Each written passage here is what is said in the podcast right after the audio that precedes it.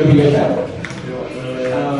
Rád bych vás přivítal na dnešním Liberty Eveningu, který má formu debaty na téma je stát legitimní.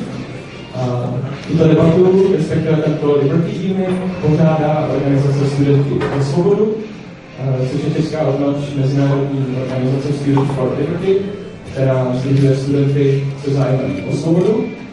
A jenom víc, a debatovat spolu budou. Je to Úca, který se v minulosti žil jako programátor a teď je propagátorem anarchokapitalismu na plný úvazek.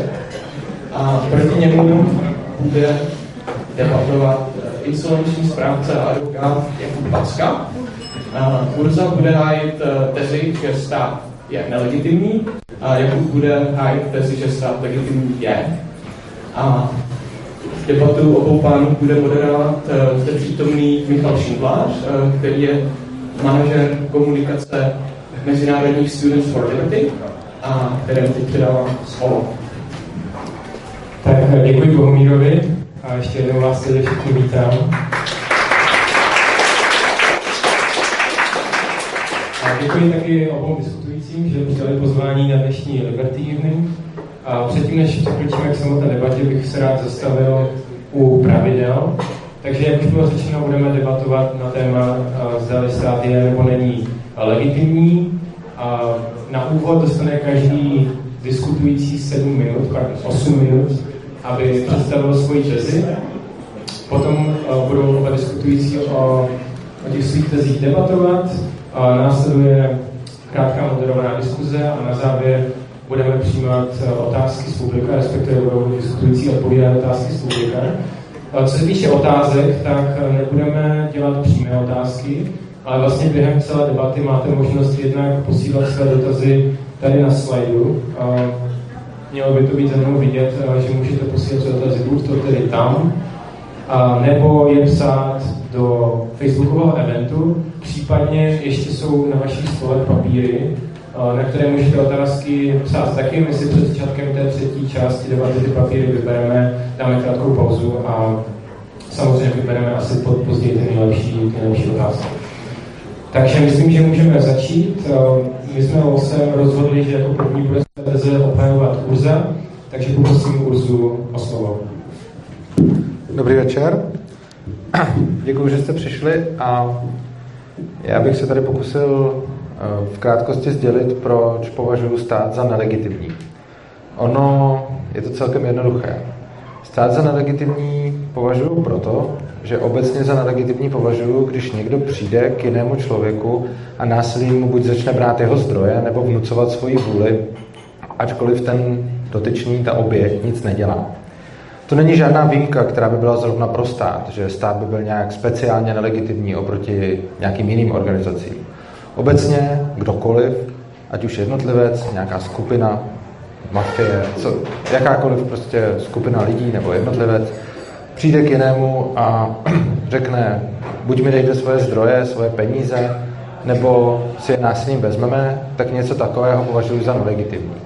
A jediné, čím se to vlastně liší od většinového pohledu a čím se liší názor anarchokapitalistů od názoru většiny, je to, že pro ten stát nedělají žádnou výjimku. Takže jediné, co já vlastně říkám, je, ten stát nemá výjimku z toho, co je legitimní a co není legitimní. A pokud udělá něco, co je v případě každého jiného subjektu nelegitimní, pak je to nelegitimní i v případě toho státu. A to by se dalo říct, že je vlastně celé. Každopádně, když bych se ještě dostal eh, k tomu, jak ten stát vůbec funguje a jakým způsobem přežívá a bere peníze na svoje živobytí, tak to je přesně ten způsob, jak to dělají mafie, prostě výpalný. Samozřejmě ty techniky se nějakým způsobem liší, což znamená, že mafie bývají brutálnější, státy bývají často sofistikovanější, ale vždycky je ten princip stejný. Prostě buď člověk zaplatí a v momentě, kdy nezaplatí, tak mu to bude násilím za to a pokud se snaží ten svůj majetek bránit, tak proti němu bude použito násilí. A tohle je prostě špatně. Hodně lidí to obhajuje tím, že za to stát poskytuje nějaké služby, například říkají, OK, tak když nám dává školství, zdravotnictví, silnice, no tak nám za to může brát peníze. Na druhou stranu opět, to, co tvrdím, je, stát by neměl mít žádnou výjimku oproti komukoliv jinému. Když já vám půjdu poskytnout nějakou službu, tak taky potom mi to nedává právo za váma jít a vzít si od vás peníze, bez ohledu na to, jestli jste si tu službu objednali, neobjednali, jestli ji chcete ode mě nebo od někoho jiného. A něco podobného je s obhajobou skrze hlasování.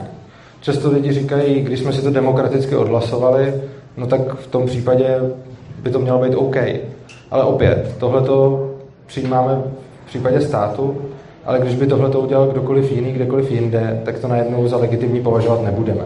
Takže kdyby my jsme si tady odhlasovali, že třeba Students for Liberty sebereme ten projektor, nebo to je asi projektor té restaurace, tak to taky tím nezačne být, eh, tak to tím taky nezačne být legitimní. A opět to, co já říkám, je, stát prostě by neměl mít žádnou výjimku. Mimochodem je hrozně zajímavé, že pokud použijeme na obhajobu státu tyto teze, což znamená, že když jsme si něco odhlasovali, anebo že když jsou nám poskytnuty služby, tak je pak v pohodě, že ten stát uh, nám něco vezme, tak tímhle tím bychom mohli úplně v pohodě obhájit invazi jakéhokoliv většího státu na jeho menšího souseda. Ku příkladu, když teda řekneme, Česká republika mi může legitimně brát daně, můžeme legitimně brát peníze, můžeme legitimně k něčemu nutit, protože si to většina z lidí tady rozhodla a protože mi za to po, e, nabízí nějaké služby. No tak ale tímhle tím způsobem, když by se třeba Německá republika rozhodla, rozhodla obsadit Českou republiku, tak z úplně stejných výchozích pozic na to má přece právo. Protože většina Čechů a Němců dohromady, když by si to odhlasovala, tak je to vlastně v pohodě a, ta německ, a ten německý stát by nám taky poskytoval ty služby, zdravotnictví, školství, silnice a tak dále. Čímž pádem, že pokud použijeme argumenty, že já můžu, že stát může si od jednotlivce cokoliv vzít, eh, když je to odhlasováno a když mu za to poskytne služby, tak tím zároveň automaticky platí, že jakýkoliv větší stát si může podrobit menší stát, eh, pokud si to dohromady ty obyvatele odhlasují. Což v případě toho většího státu většinou nebude problém, protože má těch obyvatel celkově víc. No a obecně bych k tomu ještě na závěr dodal, že nelze delegovat práva, která nemáme. Což znamená, já mohu říct, že na stát budu delegovat práva například, aby se staral o moje zdraví nebo cokoliv takového, budiš. Ale už nemůžu státu delegovat to, aby se staral o zdraví mého souseda, protože něco takového není moje právo a něco takového není moje starost. Často se operuje s tím, že vlastně stát nám něco zajišťuje a my jsme mu, my jsme mu to přenechali, aby to zajišťoval, tak proč by to nemohl teda dělat? To je sice pravda, ale i když prostě se 9 milionů 900 tisíc lidí v tomhle státě rozhodne, že chce nějakou pravomoc delegovat na stát, tak jim to nedává právo tutéž pravomoc delegovat i od těch 100 tisíc lidí, kteří k tomu nedali souhlas. Obecně, opět, kdyby něco takového udělal kdokoliv jiný a delegoval by třeba moje právo na zdravotní ošetření ne státu, ale nějaké soukromé klinice, tak to taky všichni okamžitě odsoudíme a řekneme, že to je absurdní. Přesto, když to dělá státu, tak to všichni přijímáme. A já jsem tady hodně mluvil o těch daních, které jsou, řekněme, takovým základem toho, jak ty, jak ty státy fungují, protože je to takový univerzální společný jmenovatel. Ale obávám se, že jsou tady ještě daleko horší věci než daně. A to jsou zásahy do naprosto základních práv lidí, které bychom považovali v případě jakéhokoliv jiného subjektu než státu za něco zcela zrůdného. Ku příkladu máme tady povinnou školní docházku, která v praxi znamená to, že kdo odmítne vychovávat a vzdělávat svoje děti tak, jak mu určí nějaký úředník z ministerstva, a když se zcela vzepře a řekne prostě tohle to dělat nebudu, no tak tam přijde sociálka a ty děti mu budou odebrány. A únos dětí je něco, za co bychom naprosto každého zcela odsoudili a naprosto nikomu bychom to netolerovali ale přesto stát něco takového udělat může. A to nejenom v případě, když je to dítě týráno. Stát to může udělat klidně i v případě, že ty rodiče se budou o to dítě skvěle starat, budou ho skvěle vzdělávat a budou prostě skvělými rodiči a budou o ně pečovat a jediné, čeho se dopustí, je, že se nebudou chtít nechávat kontrolovat nějakým úředníkem. A v takovém případě tvrdíme, že je legitimní, aby od státu přišla sociálka, ospod a ty, dítě, ty děti sebrala. Podobný případ v osobních svobodách je ku příkladu, jo, je ku příkladu, když bychom, já nevím, můžou to být třeba drogy nebo, nebo držení zbraní a tak dále. Prostě jakékoliv věci, kterými já nikomu nemusím ubližovat a můžu mít prostě pro svoji potřebu cokoliv budu chtít, tak stát jenom vydá zákon a řekne, tohle to nesmím, tohle to nesmím dělat, prostě tohle to nesmím mít. A v ten okamžik, když by se to nějakým způsobem provalilo, tak zase můžu být za tohleto sebrán a posazen za mříže. Což je něco, čímž mi stát zcela sebere jakoukoliv důstojnost a svobodu, což je mimochodem právě to, čímž často obhájci státu obhajují to, co stát dělá, aby lidem zajistil jakousi svobodu nebo důstojnost. Nicméně bohužel daní za to, že některým zajistí nějakou svobodu nebo důstojnost, i mnoha dalším vezme víceméně za nic, aniž komukoliv ublíží. A proto tvrdím, že stát je nelegitimní. Děkuji Ruzovi za první slovo a teď poprosím Jakuba představení jeho tezu. Děkuji za slovo. Slyšíte mě dobře? Jo. Tak, děkuji za slovo. Eh, já se domnívám, že obhajoba tedy eh, legitimity státu skočila v obhajobě teze, že stát může nutit své obyvatele činit něco, k čemu nedal výslovný souhlas. To znamená, tak jak tady už bylo diskutováno, různé formy přerozdělování navázané samozřejmě na, na stanění. Jednou z základních zásad individualistické etiky, kterou asi většina z vás vyznává, je, že e, nemůžete být nuceni k něčemu, k čemu jste nedali předchozí souhlas. A na první pohled samozřejmě stát a jeho činnost vypadá, jako kdyby byla rozpor s touto zásadou. A řešení tohoto zdánlivého paradoxu já bych vám chtěl představit pomocí přístupu Johna Rose, který zavedl koncept tzv. hypotetického souhlasu který dle mého názoru je dostatečný pro legitimizaci státu a některých jeho státních zásahů. Asi chápete všichni, co to je výslovný souhlas. Prostě běžně v obchode, v práci, kdykoliv, když se setkáváte s jinými lidmi, tak s nimi uzavíráte různé smlouvy, udělujete, udělujete souhlas. Formálně jste si samozřejmě rovní mezi, mezi občany navzájem, a není tam jako kdyby žádný problém. Na druhou stranu, ty vyjednávací pozice vaše nejsou stejné. Někteří lidé prostě mají víc peněz, mají lepší vzdělání, mají víc zkušeností a vy byste samozřejmě mohli říct, no to je samozřejmě pravda, ale ty lidé to, co získali, tak získali nějakou svobodnou směnu na trhu, případně v rámci uh, své, své svobodné práce a uh, proto proto vlastně je to legitimní, ta nerovnost nějaká vyjednávající, eh, vyjednávací na tom trhu. Tak, tak teda zní klasické pravicové, nejenom libertariánské poučky. No a já si bych se chtěl zamyslet nad tím, jestli to je skutečně pravda, protože je zcela nesporné, že množství vlastností, které samozřejmě máte a které využíváte na tom volném trhu, tak eh, jste si nějakým způsobem nezasloužili. Nezasloužili jste si, jako genetickou výbavu jste se narodili, jak chytří, zdraví jste, kde jste se narodili, uh, dokonce většinou si nezasloužíte ani to, jak pracovití jste. I to je, i to je dost, eh, dost podmíněno náhodně. Takže uh, z toho plyne, že vlastně to postavení jedinců na trhu, na tom skutečném, ale i na tom ideálním by to bylo úplně stejné, je nevyrovnané a nespravedlivé, protože množství těch lidí je znevýhodněno z důvodu, za který nějakým způsobem oni svým aktivním volným jednáním nemohou. A pak tedy podle mě nej, nejsvobodnější způsob uzavírání smluv by byla situace, kdy by lidé ty znevýhodnění neměli. To znamená, racionálně by spolu jednali, byli ve stejných pozicích a mohli by se tedy rozhodovat, zda ten závazek přijmou nebo ne. A právě na tom principu vlastně Rawls vystavil uh, svůj myšlenkový experiment do takzvaném původním stavu. A to vlastně znamená, že pokud bychom si představili uh, lidi na začátku fiktivně, no, samozřejmě, my víme, že se to nikdy nestalo, to není taková ta situace jako společenská smlouva, a kde se mi podepsal ale čistě myšlenkový experiment, že lidé se mají dohodnout, jak se bude řídit jejich vzájemná kooperace, jakým způsobem prostě budou spolu spolupracovat bez společnosti, ani nemusíme říkat bez státu. A právě proto, aby nezohledňovali svá zvýhodnění, která jsou rozená nebo získána třeba z rodiny a podobně, tak eh, jsou za takzvaný závojem nevědomosti, se tomu říká. Což znamená, že oni neví, v jaké pozici v té společnosti budou. Jsou prostě to nějaké racionální, racionální jedinci, průměrně inteligentní, řekneme, a mají se teda dohodnout, jak to teda bude fungovat, jak teda bude ta jejich společnost uh, řízena. A můžete se teda ptát vlastně, co by teda zvolili v takovéhle ideální situaci úplné svobody, úplné rovnosti, jak by chtěli, aby to společenské uspořádání se řídilo. Zda teda uh, by si zvolili zcela bezstátní společnost, i když by teda věděli, že na tom trhu budou vznikat nerovnosti a uh, to jejich postavení bude náhodně různými způsoby uh, nespravedlivé. Skutečně by hlasovali za to, že Eh, všichni by se dohodli, že budou mít bezstátní společnost, kde vlastně nebude žádné přerozdělování a všichni budou riskovat, že se třeba narodí v takovém stavu, že budou odkázáni na pomoc ostatních a budou doufat, že teda tu pomoc prostřednictvím charity dostanou.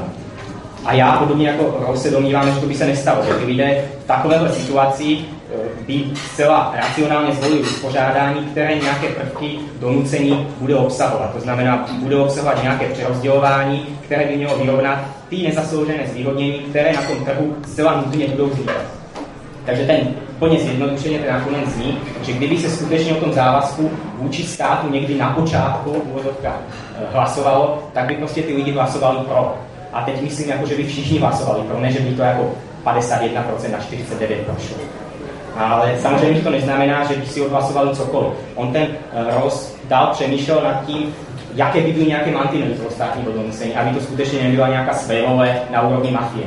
A ta dvě základní pravidla, která by tam měla patrně fungovat a měla by být schválena, je garance rovnosti základních práv a princip rozdílnosti. Pokud jde o ta základní práva rovná pro všechny, to si myslím, že tady se na tom asi shodneme všichni, že všichni si myslíme, že všichni lidi mají stejná základní práva.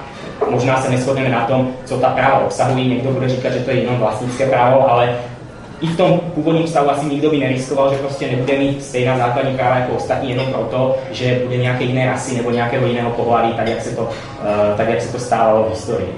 A trošku komplikovanější je ten princip rozdílnosti a vlastně řešení toho, uh, když to postavení je nelegitimní a nespravedlivé, co s ním tedy? Jak, jak to řešit, jak uspořádat tu společnost a Jedna, jedna, jedno řešení je teda to komunistické, což je samozřejmě ta rovnost výsledku, že by se řeklo, všichni budou mít stejně.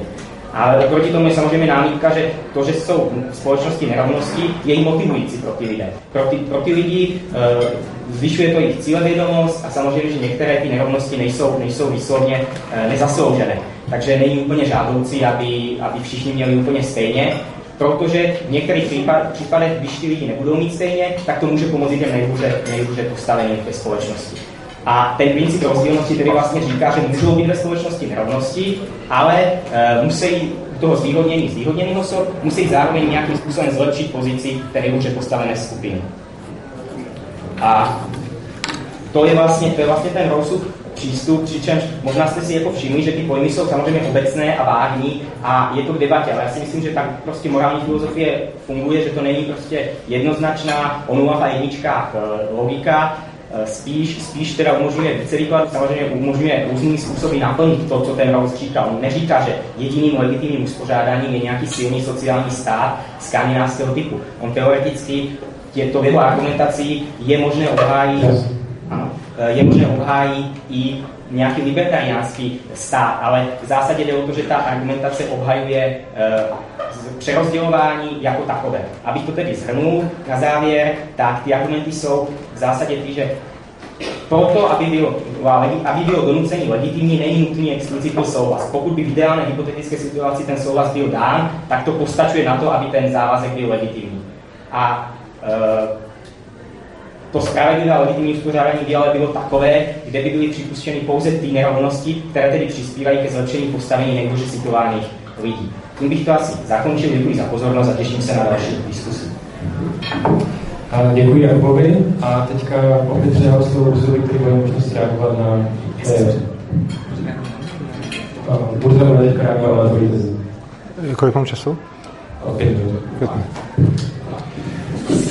Takže já bych se eh, k tomu, co říkal Jakub, eh, první věc, která mě tam zarazila, je, že on automaticky předpokládá, že nerovnost znamená nespravedlnost, což podle mě je dost silný implicitní předpoklad, ale ještě budíš.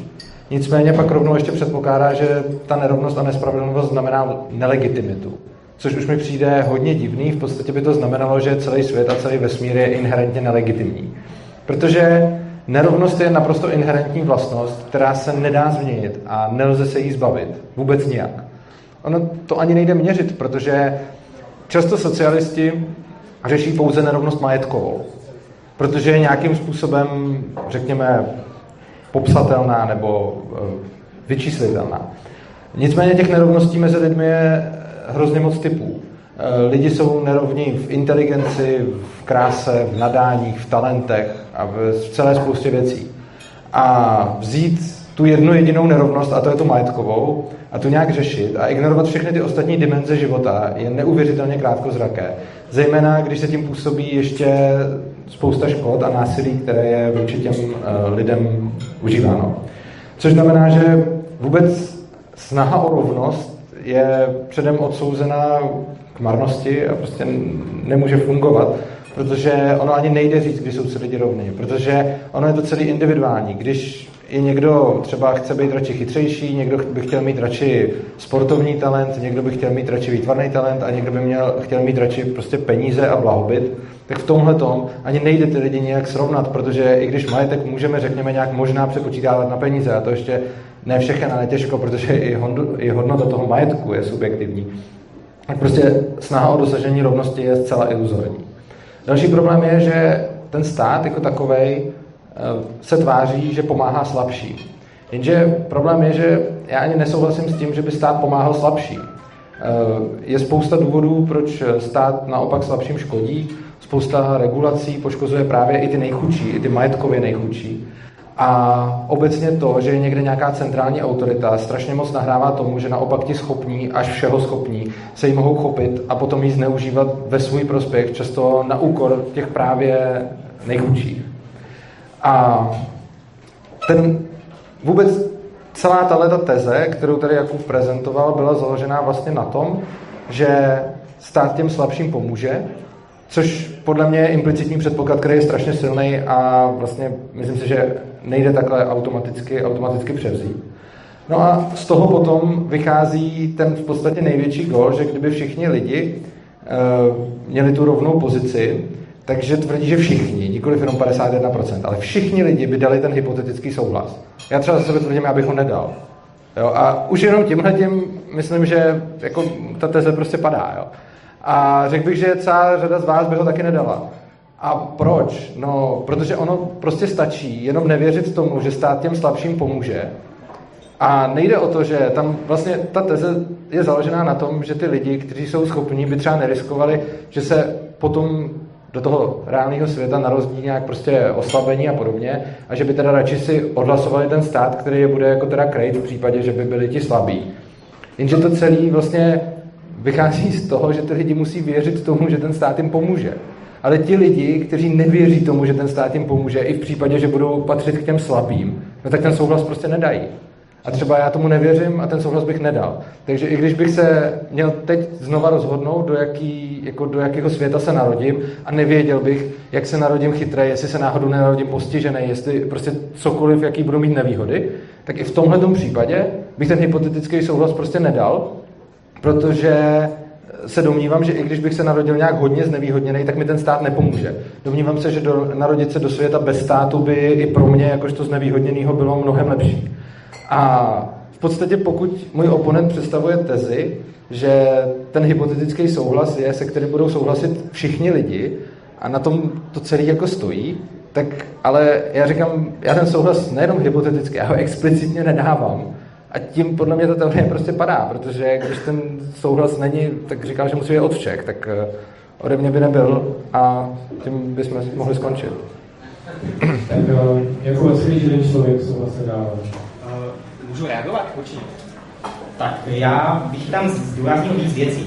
V první řadě já samozřejmě uznávám, že je tady nějaká nerovnost a má různé důvody. Já neříkám, že ta nerovnost, která je třeba zasloužená, takže ta je problematická. Pak se samozřejmě dostáváme k nějakým věcem, které jsou podle mě, podle mě otázky nějakého životního postoje a ne, uh, ne nějaké vyšší argumentace. Pokud prostě někdo si myslí, že je lepší nějaká jeho forma svobody oproti tomu, že se ne, nemá smysl snažit o nějakou rovnost lidí nebo minimálně o nějaký způsob vyrovnávání nerovnosti ve společnosti, tak holci to myslí. Jo? To je jako ten názor samozřejmě nezměním a tam si myslím, že to můžeme polemizovat do nekonečně a můžu říkat, proč, proč eh, ta svoboda prostě k tomu stačit nebude. Urza bude říkat, proč tu rovnost, eh, rovnost nikdy nedosáhneme a ani nemá smysl se o ní snažit.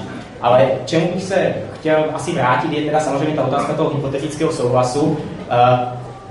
Jako ono to bude znít hnusně, když to takhle řeknu, ale to je, to je zcela irrelevantní, že Urza teď říká, že teď si myslí, že by to neudělal. Jo? Takže potom ten myšlenkový experiment je, že my si musíme, my si musíme představit člověka, který je odproštěn od všech těch, uh, všech těch jeho současných, uh, jeho současných prostě preferencí a podobně. A pokud Samozřejmě, Urza může říkat, že on si myslí, že i kdyby ty lidi byli odproštěni od toho, takže by za to nehlasovali. To je samozřejmě regulární argument, bylo by dobré ho nějakým způsobem více rozvést a můžeme se o tom bavit. Jo? Ale, ale určitě to nemůže platit tak, že on řekne, no já kdybych tam tehdy byl, já vím, že bych hlasoval proti, tečka. Jo? To prostě není dostatečný argument na to, aby, aby ta teze o tom hypotetickém souhlasu byla, uh, byla vyvrácena, protože to mluví teď Urza, teďka tenhle ten současný Urza. On by měl, pokud tvrdí, že to bude že to bude, že ty lidi ten souhlas nedají a že naopak uh, on tvrdí, že je problém, že ty lidi by museli mít víru ve stát. To je úplně stejné, stejné to, co já říkám, že ty lidi, co by nehlasovali za to, tak by patrně měli víru v anarchii, nebo ve víru, víru vlastně v nic, že se to samo vyřeší. A uh, já nevím, no, tak jako mně zase přijde logičtější věřit, že se pokusím udělat nějaký systém, který to vyřeší, než že teda jako prostě rozhodím rukama a řeknu si, no tak snad se to nějak vyřeší, samo nějak, jo, to bude. Eh, co je podle mě, nechávám na posouzení eh, i tady jako obecenstva, co je podle nich větší, eh, větší řekněme, naivita, nebo co je více, více nepodloženo. No. To, je, to je asi všechno. Díky za reakci. Teďka mám ještě možnost se kriticky vyjádřit k svým vlastním působem. Tak, pokud je o tu úvodní tezi, tak já bych k tomu no, měl několik připomínek. Asi ta stěžení část je samozřejmě přirovnávání státu k mafii a k tomu, že e, vybírá vlastně výpalné a podobně. Tak samozřejmě, že v obecné rovině si můžeme mezi nějaké dvě činnosti dát nějaké podobnosti. A to nemusí být jenom činnost státu a mafie, ale stejně tak si můžeme porovnávat otroctví a zaměstnanecký poměr, můžeme si tak porovnávat vraždu a sebeobranu. To ale automaticky neznamená, že když má něco nějaké podobnosti, tak, eh, tak z morálního hlediska je to stejné. Tam je nutné se vypořádat i s těmi okolnostmi, které ty pojmy prostě odlišují. Nikoli jen to, v čem ty pojmy mají stejné rysy. A pokud teda tady řešíme stát, tak samozřejmě zase se tady říká, že teda ten stát je vlastně subjekt srovnatelný s ostatními subjekty na trhu, víš, ale bohužel jako nebylo vysvětleno, proč tedy jsou všichni stejní, proč by, měli, proč by pro všechny měli platit stejné pravidla, protože já se domnívám, že naopak nemůžou pro všechny platit stejná pravidla, stát má specifické postavení, protože není obchodník v oblasti služeb. Ten stát má garantovat základní katalog e, práv a svobod a má vyrovnávat nelegitimitu e, která vzniká z nelegitimní nerovnosti, které vznikají na trhu. A už z logiky věci, pokud má vyrovnávat nerovnosti vznikající na trhu, tak nemůže být tržní subjekt, protože to tržně prostě nevyrovná. Pak bych se asi vyjádřil k té otázce, která se týká toho, že, sta, že ten občan tedy zase je stavěn jako těch mafiánů k tomu, že buď zaplatí nebo dojde síla. Ale opět, tak to vůbec není. Ten, ten občan dopředu přece ví, že nějaká činnost je státem zdaňována, že držení nějakého majetku je státem zdaňováno a je na něm, že se svobodně rozhoduje, že tu činnost s vědomím míry toho zdanění prostě bude vykonávat, nebo bude držet majetek, který podléhá zdanění. Když nechce být zdaněn, tak to nemusí dělat. Jo? A podobně, podobně, podobně bych se teda vyjádřil pak té, k, tomu, k tomu fungování demokracie. Pan Kurza prostě projektuje tu demokracii stylem jako, že většina si něco odhlasuje a tak to prostě bude. Jo? Ale takhle, takhle prostě demokracie nefunguje.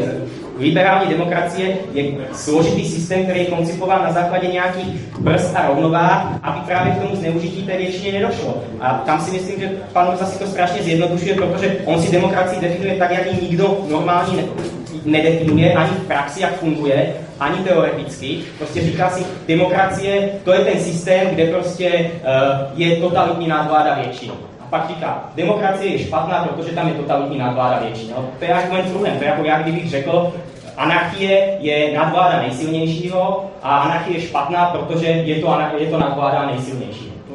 Nemá úplně, nemá úplně nějakou uh, větší váhu. Jo? Podle mě to je, uh, to je prostě argumentační klán. A co bych ještě, co bych ještě teda zdůraznil, a to bych se rád zeptal, jako k tomu tvrzení, že když teda nebude, eh, když teda nebude občan, když budou úžasní rodiče, kteří dělají úplně všechno, kromě toho, že odmítají své děti vzdělávat podle, eh, podle státních osnov eh, a posílat je na to přeskoušení, to neznamená, že musí posílat do školy, jo? jenom na přeskoušení, Mě by tedy zajímalo, proč by to dělali, ale dobře, bereme, že jsou to úžasní rodiče, tohle to dělají, tak já bych rád slyšel ten případ, že pak došel stádat sami děti.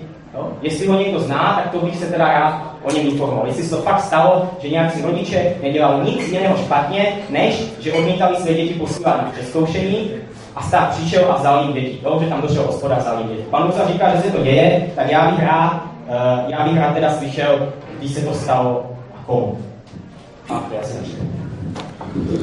tak já to vezmu odzadu. Eh, odpověď na tu otázku, ono samozřejmě ten stát začne v tu chvíli těm rodičům vyhrožovat a málo který rodič začne riskovat svoje dítě, což znamená, že ten rodič reálně vytuhne eh, dřív, než k tomu dojde. Nicméně v momentě, kdy ten rodič to dítě do školy nezapíše, tak tam ta hrozba reálně je a to, že ten, eh, to, že ten rodič potom to dítě zapíše, ano. Jiná věc je, že třeba teď byl nedávno poměrně medializovaný případ vlčích dětí, kde ta sociálka skutečně naháněla a potom, když už se teda bavíme o tom, u těch únosů těch dětí, tak reálný případ, tuším z téhle zimy, je, když eh, matka rekonstruovala byt a přestěhovala se po dobu rekonstrukce bytu s tím dítětem do garáže, kde byla normálně teplo a všechno a přišla tam sociálka a to dítě jí prostě vzala bez pardonu hned. Pak ji ho teda vrátili, protože nakonec i soud rozhodl, že tohle je teda přes čáru. Nicméně něco takového se reálně děje a stát tohle tu moc má.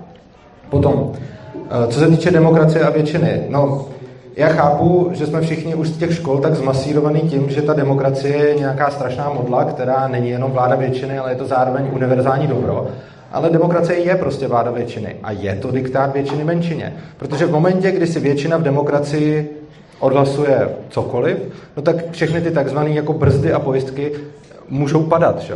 Prostě ta demokracie, jako vlastně v podstatě by se dalo říct, že ty prvky, které, řekněme, pojišťují tu demokracii, takový ty pojistní mechanismy, jsou vlastně ty méně demokratické prvky, protože demokracie je prostě vláda většiny. To, co si většina odhlasuje, to platí.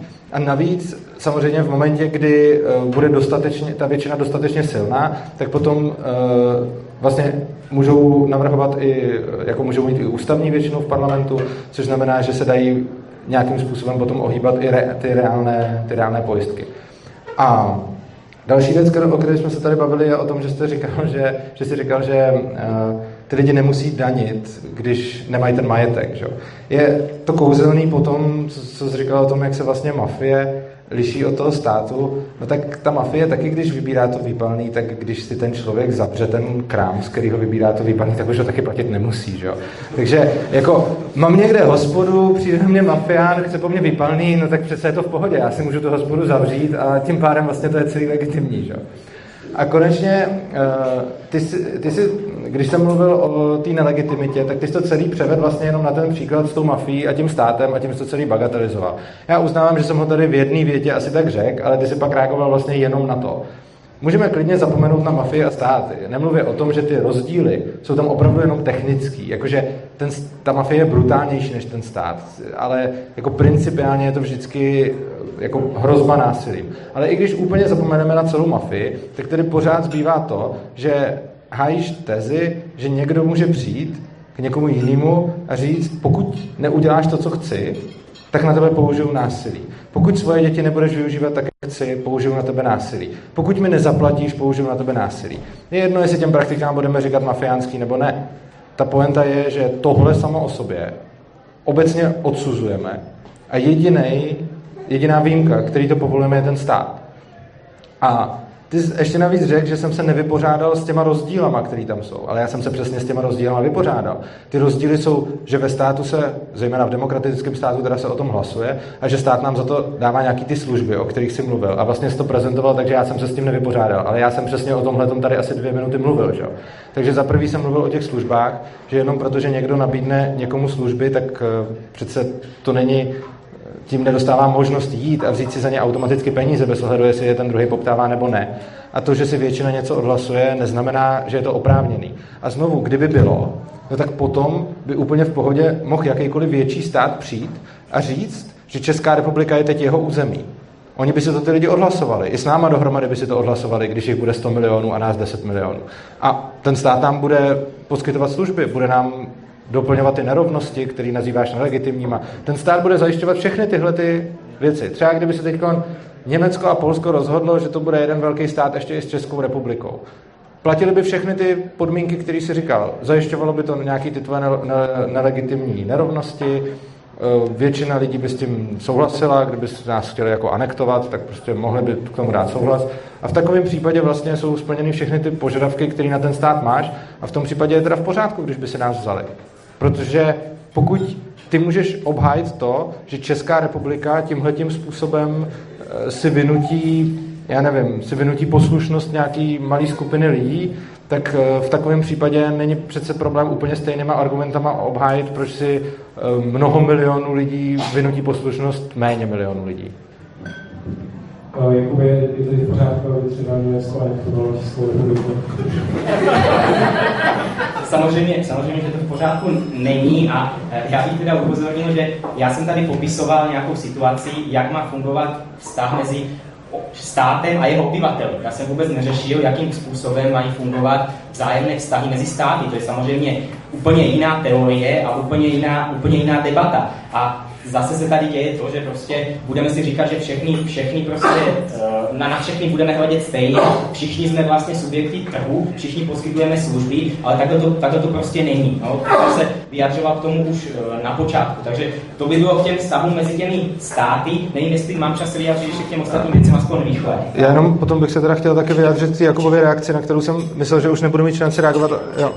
jo? Uh, já teda, já teda bych se rád vyjádřil k tomu, k té hrozbě násilí, ale přece jako hrozba násilí není nelegitimní věc, když, když, eh, budete, když se budeme bavit o tom, že někdo vyjde na někoho pozemku a ten, ten od něj bude něco chtít, tak nemáte s tím problém a budete říkat samozřejmě, když mu vyjde na pozemku, tak, tak, po něm, tak po něm pod hrozbou násilí může něco vymáhat. Když to dělá stát, říkáte, že to tak není, protože přece tam nemá ten člověk žádnou svobodnou volbu a ten stát mu to vnucuje. Takže já si nemyslím, že hrozba násilí jako taková je je sama o sobě jako nějaká nelegitimní automaticky. Co je nelegitimní, je agrese. A právě o tom se samozřejmě můžeme bavit, jestli se ten stát dopouští na tom občanovi agrese. Já se domnívám, že se na něm té agrese e, ne, e, nedopouští.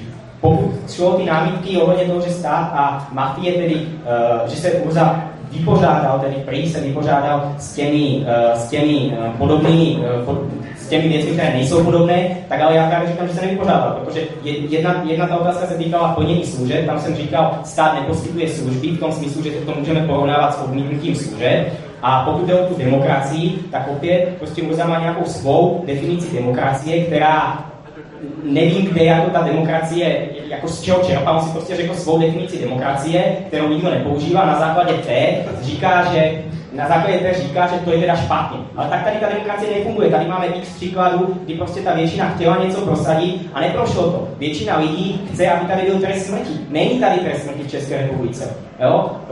chtěla si většina lidí změnit volební systém. Jo? Neprošlo to, zastavil to ústavní soud. Samozřejmě, že když těch lidí bude strašně moc, vemou si bydle a vyhážou tu vládu nebo něco podobného dělají, tak, e, tak to změní. Ano, ale to už se dostáváme mimo, mimo tu demokracii. Jo? To už to není demokracie, to je buď okokracie, to znamená vláda nějaké luzy, nebo nám, nebo nám přichází nějaká, uh, nějaká revoluce, ať již anarchistická, nebo komunistická, nebo jakákoliv. A vycházíme mimo ten systém. To už začíná tady působit pak jiný systém. A nechci teda zatrdávat do těch dětí, ale mě to stále nedá. Za prvé, za prvé ty vlčí děti byly úplně jiný případ. To nebyli rodiče, kteří se o ty děti poctivě starali. To byly děti, které v sedmi letech neuměly ani pořádně mluvit. Jo? A bydleli, a bydleli, bydleli v místnosti, kde neměli pořádně ani postel. Jo? Ne ještě hračky. A pokud jde o tu garáž, tak uh, samozřejmě, že to byl přešlap a s tím nesouhlasím. A ale zase to nebyla situace, že ta paní ty děti neposílala do školky a oni kvůli tomu za ní došli. To byla jiná věc, kvůli tomu, že podle nich nebyly dostatečné ekonomické, eh, ekonomické prostě eh, podmínky pro ty děti, s tím já nesouhlasím, s tím nesouhlasí ústavní soud, je to samozřejmě špatný, špatný přístup a já netvrdím, že každý krok, který stát udělá, je legitimní. Tohle je samozřejmě zvěrstvo a je to hrozné. Jo? Ale, ale neříkejme, že z principu tady stát odebírá děti za to, že rodiče chtějí vzdělávat posled. To se v České republice, nevím o tom, že by se to stalo za posledních 30 let. Poprosím o reakci a potom ještě můžeš přidat i vyjádření té kritice. Uh, ohledně těch dětí, ono je hezky říct, eh, nevím o tom, že by se to stalo, ale ta reálná výhruška tady prostě je. A to, že je, je to stejné jako říct, podívejte, já chodím tady, budu chodit s pistolí a budu na vás mířit a chtít po vás prachy. A všichni mi ty prachy dáte a já nikoho nebudu muset zastřelit. A pak řeknu, Nikoho jsem nezastřelil, takže vlastně v pohodě, já jsem, já jsem vlastně nic neudělal. Ten problém je, že reálně ten stát ty děti odebere a je na to normálně legislativa, že ty děti prostě odebere, když se ty, když se ty rodiče vzepřou. Já jsem členem iniciativy Svoboda učení, která v jednom kuse řeší takovýhle případy, kdy prostě rodiče, kteří nechtějí vzdělávat svoje děti tím způsobem, jak mají být vzdělávány, tak jsou neustále nuceni k tomu, jak to udělat a pořád řešíme, jakým způsobem se to dá obejít, jakým způsobem se s tím dá něco dělat a jak neuvěřitelně ta sociálka po těch dětech pořád jde. A po těch rodičích hlavně. A prostě tohle je každodenní realita a to, že nakonec, když ta sociálka prostě dostatečně dlouho vyhrožuje a vyhrožuje, tak ty rodiče vyměknou a udělají to, co se po nich chce, neznamená, že mají svobodu vzdělávat svoje děti tak, jak chtějí. Ta svoboda tady prostě není. A to, že ten stát dá těm lidem šanci, jakože ty děti nevezme hned, jako prostě nezapsali jste dítě do školy, hned ho berem. Ne, to je prostě nezapsali jste dítě do školy, jestli ho nezapíšete, berem. OK, máte ještě možná jednu možnost a tak dále. A prostě tímhle tím způsobem nakonec donutí ty rodiče k tomu, aby ty děti zapsali, protože přiznejme si to, kdo z nás by si pro svoje přesvědčení nechal unést děti. A to, že je to tady používáno jako argument pro to, že nikdo si ty děti nakonec nenechal unést, že se to jako neděje, je fakt stejný, jako kdybych tady chodil s tou pistolí a chtěl po vás ty prachy a jenom protože že bych nikoho nezastřelil, tak by se řekl, že to je OK, protože jsem žádný násilí vlastně nespáchal, jenom jsem vám mířil na hlavu, ale nestisk jsem to. Je to úplně stejný případ.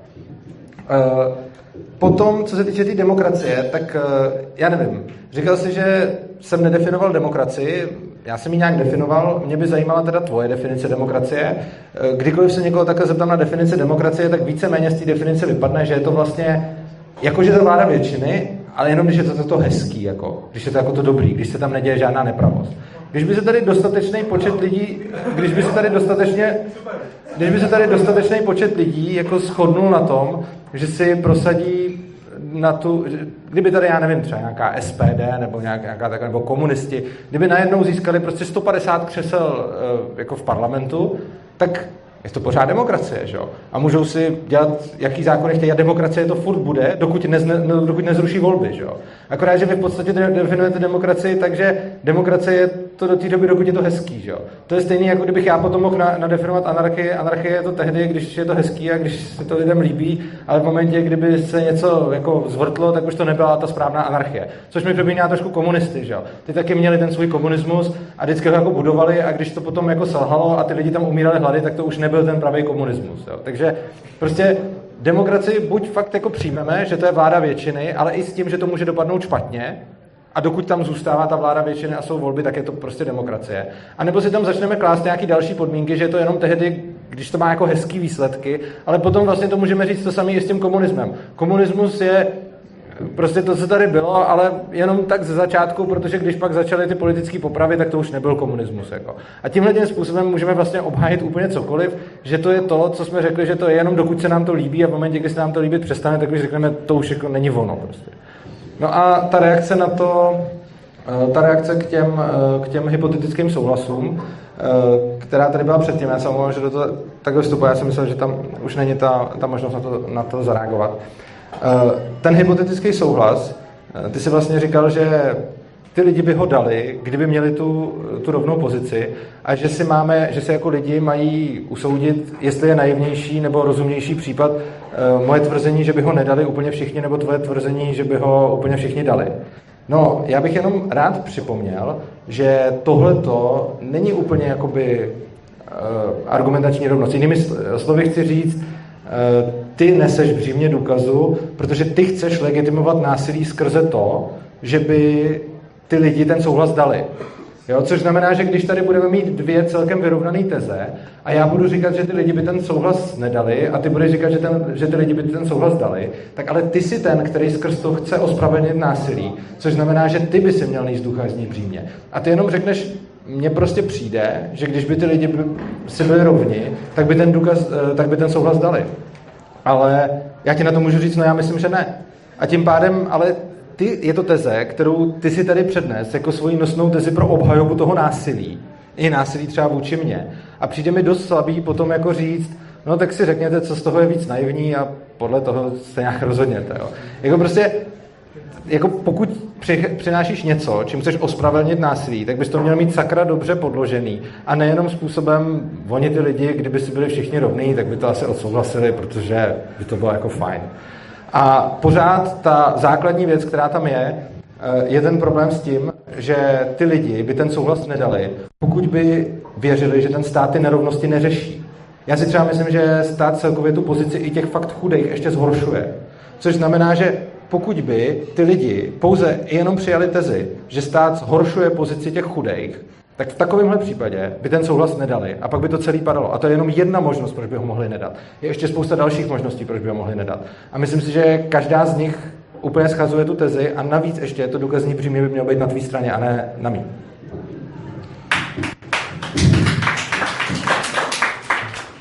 Jakube, pokud jsem, pokud jsem dobře poslouchal, tak ty jsi vlastně zmínil, že hrozba násilí může být legitimní. Za jakých podmínek nebo za jakých okolností? Za, za jakých okolností, jo?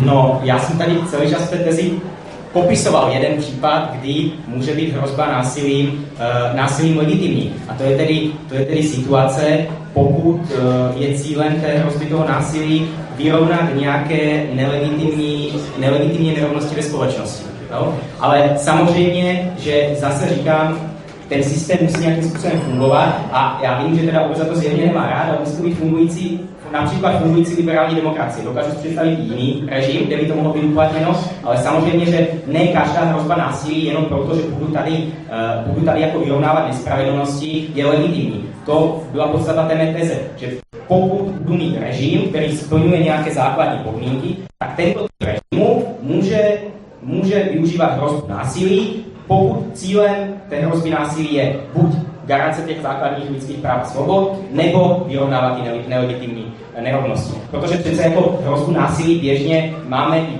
ve smluvních závazcích nějaké, nějaké problémy. Vynucení, eh, donucení, hrozbu násilí samozřejmě máme sebeobrany, máme, máme i různě. Jo? To, není, to není jenom v situacích, nebo prostě problém je s agresí, problém není podle mě s hrozbou násilí. To samo o sobě je to prostě jako morálně nebo eticky je, to, eh, je, je násilí jako takové, nemá kladné nebo záporné znamínko. Musíme si vždycky, musíme to vždycky dát do kontextu, v jakém je to násilí.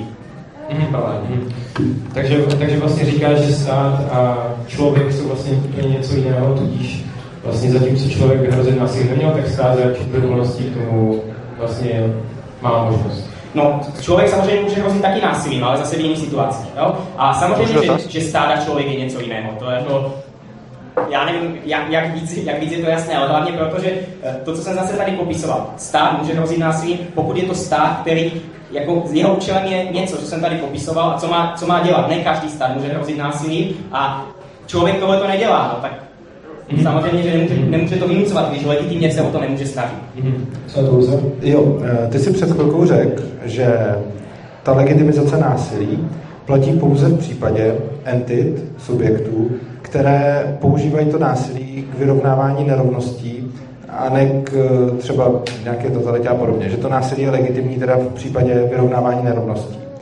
A jako příklad si uvedl ty liberální demokracie. Problém je, že neexistuje snad žádná liberální demokracie, která by to násilí používala pouze k vyrovnávání nerovností. Ku příkladu, eh, já nevím, takový typický válka proti drogám to nemá s nerovností nic společného. To, je, to jsou prostě útoky na lidi, kteří často nikomu vůbec nic nedělají. A otázka teda zní, teď přece ta tvoje eh, vlastní teze se opírá o to, že násilí je legitimní v případě, že slouží k vyrovnání nerovnosti, ale náš stát a vlastně všechny liberální demokracie to násilí používají z husta k něčemu úplně jinému než k vyrovnání Eh, nerovnosti. Ta válka proti drogám je jenom jeden z mnoha příkladů, určitě bychom jich našli spoustu dalších. Eh, to přece to tvojí tezi úplně boří, ne? Můžu vyjádřit? No, ale já jsem tady, já jsem tady popisoval nějaký ideální stav, to je jako úplně stejná, úplně stejná námitka, jako říkat, přece, přece, v té, přece v té anarchii se bude taky dít něco špatného, nebo se to tam děje, podívejte se, co se děje tam a tam, taková ta klasická zesměšňující námitka, podívejte se, co se děje v Somálsku, ty lidi se tam střílí, přece v té anarchii by se neměli střílet, jo? tak to je úplně stejné jako, jako v tom státě. Samozřejmě, že některé, některé úkony, které stát dělá, tak jsou nelegitimní podle, podle té mé teze a s tím plně souhlasí pak se samozřejmě můžeme ptát, jestli to znamená, že je nelegitimní celý ten stát a systém jako takový, anebo jestli je prostě nelegitimní ta konkrétní činnost, které se ten stát dopouští. Já si myslím, že v tom případě se je nelegitimní ta činnost, které se tam ten stát dopouští a samozřejmě výběr daní za účelem výkonu té činnosti. Ale hmm. ne výběr daní za účelem toho, že já nevím, pomáhá se bezdomovcům nebo něco podobného. Takže já si myslím, že to tu tezi nevyvrací, protože to je jenom jeden příklad, kde to někde nefunguje. Já samozřejmě s tím souhlasím, že některé věci, které stát dělá, jsou špatně, ale to přece neznamená, že stát jako takový je prostě nelegitimní a nikdy nemůže být legitimní, protože jednou tady někde nějaký stát něco dělá špatně. Jinými slovy, ale to jsi možná měl říct na začátku, říkáš, že obhajuješ ne tezi stát je legitimní, ale ideální stát, který nikdy nikde neexistoval a který pravděpodobně ani nikdy existovat nebude, by byl legitimní. Ale ty reální státy, které tady jsou, ani podle tvojí vlastní obhajoby, tím sítem neprojdou. Což znamená, že ty sice obhajuješ tezi stát je nelegitimní, ale obhajuješ tím tezi stát, ideální stát Jakoba Backy je legitimní, ale žádný ze současných států tím tvým vlastním sítem neprojde a ani žádný z historických států tím sítem neprojde. Ale je, ještě jedno, já musím znovu zopakovat. Jo? Uh, já říkám, jaké jsou podmínky legitimity toho státu a pokud ten stát někde v některém kroku tu legitimitu poruší, tak já neříkám, že celý ten stát jako takový je nelegitimní. Přece představa, že sem přijdu a budu prezentovat tezi, která legitimizuje jakýkoliv úkon, kterého se český stát jako dopouští, je zcela naivní a já, já si myslím, že to je právě přesně ten, ta argumentace, kterou, kterou lidi používají pro, proti anarchokapitalismu. Nikdy to nikde nefungovalo, nikdy to nikde fungovat nebude a takhle to prostě nebude. Já říkám, že se to samozřejmě, že tam můžou být kroky, které nejsou legitimní, ale stát jako taková entita legitimní být může, měl by dodržovat tyto okolnosti. Pokud je nedodržuje, tak ty konkrétní kroky jsou nelegitimní. Ale dělá část jiných činností a ty legitimní prostě jsou. Tak děkuji, myslím, že se posuneme dál. Uh, ty vlastně kurzu teda jasně říkáš, že odmítáš minimální stát, odmítáš jakoukoliv iniciaci násilí. A v jedné z svých uh, přednášek uh, v paralelní polisi vlastně uh, uvedl nebo řekl, že také vystavení se rizikuje, nebo vystavení někoho rizikuje nelegitimní. Konkrétně se jednalo o případ, kdy někdo ohrožuje lehkovážnou manipulací střelnou zbraní svého okolí, takže to je nelegitimní. Ale co třeba očkování? No, protože pokud se někdo nenechá očkovat, tak vlastně také vystavuje své okolí uh, smrtelnému riziku. Uh, dává tohoto státu nebo nějakému jinému subjektu společnosti právo vynutit z toho očkování? Já bych jenom uvedl na pravou míru uh, to, co si řekl. Uh, netvrdím, že každé vystavení riziku je jako mm, nebo jak jsi to říkal, že je to nelegitimní, nebo jo, netvrdím, že každé vystavení riziku je nelegitimní, aby to tak náhodou nevyznělo. Tvrdím, že občas může dojít k vystavení riziku, které je nelegitimní, což znamená přesně, jak si uvedl, třeba když prostě k někomu přijdu a budu na něj mířit zbraní a budu po něm něco chtít, tak už tohle je nelegitimní ještě i dřív, než vystřelím. Jo? Ale ne každý riziko. A otázka ohledně očkování. Eh, myslím si, že každý by si měl rozhodnout o tom, eh, jestli svoje děti nebo sebe chce očkovat nebo nechce očkovat, ale zároveň si myslím, že každý majitel pozemku či instituce by měl mít možnost tam neočkovaný nevpustit a každá zdravotní pojišťovna by měla mít možnost těm neočkovaným napálit takovou sazbu, jaká jí přijde vhodná. Což znamená, že myslím si, že neměl by nikdo nutit rodiče, aby eh, svoje děti očkovali, i když mně osobně přijde přístup neočkovat dost nerozumný, ale myslím si, že přesto to není důvod k tomu, aby někdo ty děti k tomu eh, nutil násilím. Avšak jakákoliv škola, školka, ale i třeba supermarket, i prostě, já nevím, jaká, jakákoliv instituce, která poskytuje lidem služby, Eh, může mít podmínku, že tam prostě smí jenom očkovaný a že ty neočkovaný tam nevpustí. Kdokoliv může neočkovanýho neobsloužit, eh, kdokoliv může neočkovanýho vyloučit eh, z přepravy, prostě z čehokoliv, a stejně tak ty pojišťovny můžou neočkovaný třeba nepojistit, nemocnice jim může odmítnout dělat jakýkoliv výkony, což znamená, že si myslím, že by neměl být sice nikdo přímo nucen, ale pokud ta společnost vlastně uzná, že ty neočkovaný mezi sebe nechce, tak by eh, neměla být nucená je mezi sebe přijímat, což znamená, že v důsledku by se to neočkování tímhle tím způsobem nepřímo vynucovalo. A No jasně, ale očko, no, přenosu nemoci přece nemusí přicházet přímo z člověka na člověka. Může to být třeba, no, že ten člověk seděl v tramvaji, potom s ním odešel, já tam přijdu a už vlastně nevím, jestli tam seděl třeba nakažený člověk, nebo, nebo, jsem, nebo, nebo projdu třeba po jeho pozemku, kde on předtím nechal pálet nějakou jako nakaženou věc.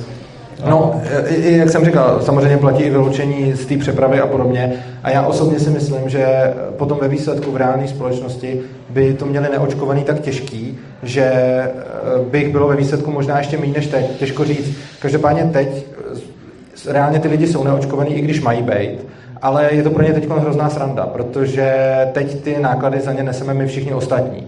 Jo, takže my, my, co necháme očkovat svoje děti, Eh, těm neočkovaným zabezpečujeme jednak bezpečný prostředí a jednak eh, díky vlastně kvůli socialistickému zdravotnictví my potom platíme případné problémy, které z toho plynou. Eh, ve svobodné společnosti bez státu by tu zodpovědnost a ty následky nesly primárně ty neočkovaný, což znamená, že by tlak na to, aby se nechali naočkovat, byl pravděpodobně ještě větší než teď s těma zákonami.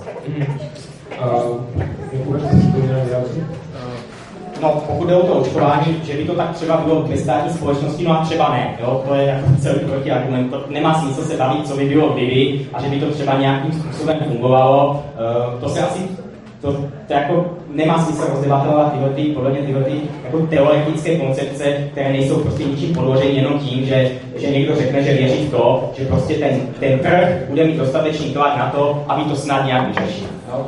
Mě teda ale zaujala spíš ta první reakce ohledně toho rizika, že tedy to, to vystavení někoho riziku je teda někdy špatně, někdy dobře, tak mě by zajímalo jako Urzo, jak se to pozná? Jo? Co, co už je moc velké riziko, co už není moc velké riziko? Protože já třeba, když si vemu, když si vemu jak se na to díval Rothbard, tak Rothbard považoval, považoval prostě uh, jako vůbec jakékoliv znečišťování jednoduché a a způsobení teda vlastně vůbec rizika uh, za, za agresi. Jo? A já si úplně nedokážu představit, jako, co jiného můžeme říct, než buď jakékoliv riziko je agrese, nebo, uh, nebo žádné riziko není agrese, dokud se to nestane. Jako, kde by mělo být to, to, ta hranice podle tebe a jak by se měla určit? A doufám teda, že odpověď nebude trhem. Uh, odpověď víceméně je trhem, ale k tomu bych rád dodal tu věc, že ani teď nemáš jasně určený hranice. V něčem ano, v něčem ne. Teď, jakože ono je hrozně hezký, že lidi staví často proti anarchii tyhle ty argumenty, jakože neumíte to pevně určit, což znamená, že je to jako špatně, protože nejste schopni říct ano, ne. Ale teď taky nemáš řečeno ano, ne. Teď taky nemáš řečeno, co je přesně přiměřená sebeobrana. A nemáš řečeno, kdy už ho může zastřelit a kdy ne. Neexistuje v našem právním řádu, který má tak strašně moc právních norem, nic, co by algoritmicky určilo, kdy já smím někoho zastřelit a kdy ho nesmím zastřelit. To potom eh, posuzuje ten soudce. Eh, vždycky, jako máme na to nějaký, nějaký zákonný aparát, ale ten zákonný aparát nemůže z principu postihovat úplně všechny situace. A to, jak dopadne ten soud, typicky velice často neví ani ty právníci, kteří eh, se tam za to od toho ostatně ten soud je. Kdyby jsme dokázali nastavit zákony tak, aby byly algoritmicky přesný, tak by ty soudy ani nebyly potřeba. Což znamená, není to tak, že je to ano, ne, protože jakože není to tak, že buď to riziko není přípustný nikdy nebo vždycky. Ostatně ono to tak není ani dneska. Ani dneska to není přípustný buď nikdy nebo vždycky. Jediný rozdíl je v tom, že vlastně ty říkáš, hlavně neříkej, že trhem. No to je jako kdyby řekl, hlavně neříkej, že státním soudcem. Ten jediný rozdíl je v tom, že teď momentálně je to zajištěný tak, že o tom rozhodne nějaký státní soudce, ve volnotržní společnosti by o tom rozhodnul nějaký volnotržní arbitr. To by byl jako jediný rozdíl. A jako vždycky potřebuješ nějakého soudce, který to určí a nemůžeš mít nějakou zákonnou normu, která ti vždycky popíše všechny případy, protože na to svět prostě moc komplexní. Já, já jsem chtěl jenom přesně, ale mě, mě zajímalo jako z morálního hlediska, kdy to riziko je OK, kdy není OK. Mě, já se teďka jsem se neptal na to, uh, jako jak procesně to zařídit. Tam bych samozřejmě mohl říkat, že dnes to není soudcem, jsou tady prostě nějaké zákony, je tady nějaká ustálená praxe uh, a podobně. Jo? v té volnotržní společnosti říkáme jenom trhem, což mi přijde, že to je takový ten magic black box, do toho to vejde a, a vyjde to všechno správně, jak má. Ale já se chci zeptat, co to je to správně, jak má, jako, jaký je tvůj pohled na to, jaká míra rizika tedy je jako teoreticky, podle čeho by se to mělo posuzovat. Jo? Čili podle čeho by to ten trh měl posuzovat. Jo? A jaký je tvůj pohled a pohled dnešních zákonodárců a soudců? 80% riziko, 90, 95? Jaký máš ty číslo? Já se teda omlouvám, ale to je odpověď proti dotazem. Já si ano. tam tebe, já ti pak velice rád odpovím. Řekni, že nevíš, klidně. Ne, že nevím. Ta odpověď je, že ta hranice... Ne, ta, ta odpověď je, že nemá vůbec smysl tuhle hranici určovat. A odpověď proti dotazem je, že poukazují na absurditu toho dotazu. Nedává vůbec smysl ptát se někoho, kolika procentní riziko, nebo jak velký riziko je ještě morální a jak velký riziko je nemorální, protože na to neexistuje odpověď. A myslím si, že ji nemáš ani ty. No, já mám tu odpověď v tom, že mám aspoň nějaké pojmy, které se dají nějakým způsobem seřadit a dívat se na ně. Třeba ta, ta obrana, jo, ta nutná obrana. V tom zákoně je to odstupňované. Ano, máme nutnou obranu, kde se říká, že ta obrana nemůže být zcela zjevně nepřiměřená. Jo? A pak máme třeba krajní nouzi, což je jiná situace, a tam je napsáno, že nesmí být uh, ne zcela zjevně nepřiměřená, ale zjevně nepřiměřená. Jo? Takže ten, to, ta hranice je tam jiná. Aspoň ti tady říkám, že jak se ta hranice určuje, aspoň jak to zní. Ty mi vlastně neříkáš vůbec nic, jo. ty mi říkáš, že nějak to bude stanoveno. Takže ty se mě ptáš na to, kde to je morální a abych to určil přesně a že to může teda být buď tak, anebo tak. A když ty mi řekneš, jak to máš seřazený ty, tak mi řekneš, že se to opírá o zcela exaktní slovíčko zcela. Takže buď je zcela zjevně nepřiměřená, nebo je zjevně nepřiměřená. Tohle není odpověď. Takovouhle odpověď ti dám taky. Buď je to zcela nemorální, nebo je to zcela zjevně nemorální. Je to, je, je to, je to úplně nesmyslná debata a nesmyslná otázka. Aspoň to, jestli to má být, jako jaké riziko to má být, jo? riziko běžné běžným poměrům, nebo ani takové riziko, jaké je běžné. Jo? No to se přece dá určit, co to je běžné riziko při běžných provozech a běžných činnostech. V tom případě to, prostě z praxe, v tom případě, dobrá, v tom případě ti dám exaktní odpověď dle tvých měřítek. Nesmí to být riziko příliš velké. Dobře, já myslím, že na to vlastně přinesete, uh, já bych navázal asi další otázku, tentokrát. Ty jsi vlastně uh, v tom úvodním představení té své teze zmínil, že lidé se rodí s různými morálně nezaslouženými výhodami. A že toto nespravedlnost vlastně legitimizuje snahy o narovnání rozdílu, uh, které k tomu vedou. A že vlastně v podstatě většinou se jedná o nějaké ekonomické uh, nerovnosti. Na to, na to reagoval, že existuje mnoho jako spoustu druhů nerovností tak měl by stát právo narovnávat i takové nerovnosti, které se týkají třeba rodinných partnerských vztahů, že třeba měl nějak zajistit, že třeba každý člověk má právo na partnerku, nebo protože těch nerovností je spousta, jestli, jestli ten stát má narovnávat jen ty ekonomické, anebo jestli se musí snažit narovnávat jako co nejvíc.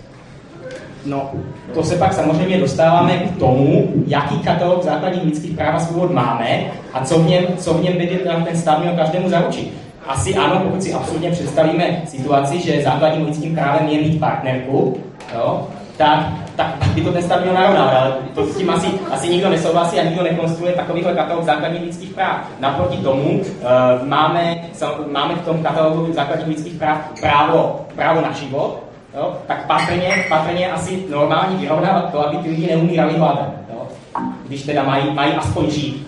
A samozřejmě můžeme se pak stavět do toho co všechno je stát těm, těm lidem schopný poskytnout. A jak říkám, já neříkám, že ten stát to má vyrovnat, já říkám, že ten stát má povolit ty nerovnosti, které těm méně úspěšným prostě pomáhají. A proč se to děje ekonomicky, nebo proč se to vždycky otáčí na ekonomiku a na peníze? No, protože ono se to vždycky projeví v těch příjmech těch lidí, no, samozřejmě, a v jejich, jejich životní situaci. A uh, pokud je o nějaké sociální, sociální vlastnosti, jak se těm lidem žije, tak já si myslím, jak říkám, na to, na to nemají právo. No, takže... No, ty jsi tady řekl hezký extrémní argument s umíráním hlady. Já si nemyslím, že v dnešní společnosti, v dnešní strašně bohaté společnosti, kterou tady máme, vůbec kdokoliv umírá hlady, hlady. A to dokonce i lidi, kterým ani stát nepomáhá. Dokonce ani bezdomovci, kteří žebrají, neumírají hlady, protože jídlo je tak levný, že si ho můžou pořídit dokonce i oni.